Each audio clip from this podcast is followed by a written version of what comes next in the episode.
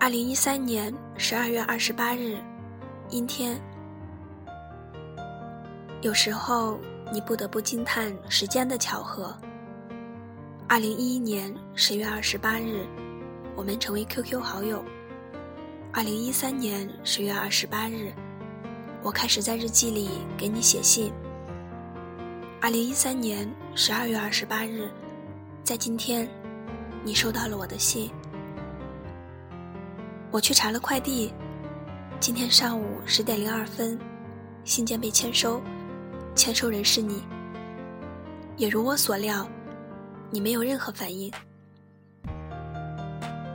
我设想过很多种你收到信后的样子，或许是一脸讶异，或许是微微一笑，又或许没有任何表情。我也以为你收到信后，我会惴惴不安，会手无足措，但我却出奇的平静。我自己都讶异，我竟是如此的反应。我告诉光哥，你收到信了。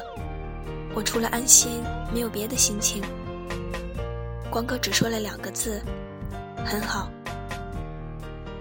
之后，我躺在床上，翻着我写的日记，想起过去的一幕幕。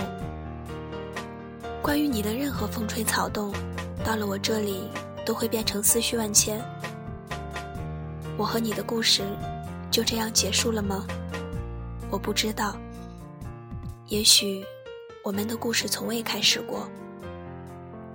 尽管我的信在你那里没有回音，但我从未想过何时会放弃喜欢你。就让我带着对你的这份喜欢，走好以后的每一步吧。我曾翻看每一个关注我电台的听众的名字，猜测其中哪一个会是你。而现在你收到了信，也许会听到我的电台吧。只想对你说，我喜欢你，很喜欢，很喜欢。但我并不希望你因此而有所不安。你就当我只是你曾偶尔路过，但却并未驻足的一身风景吧。你值得更好的女孩去爱你。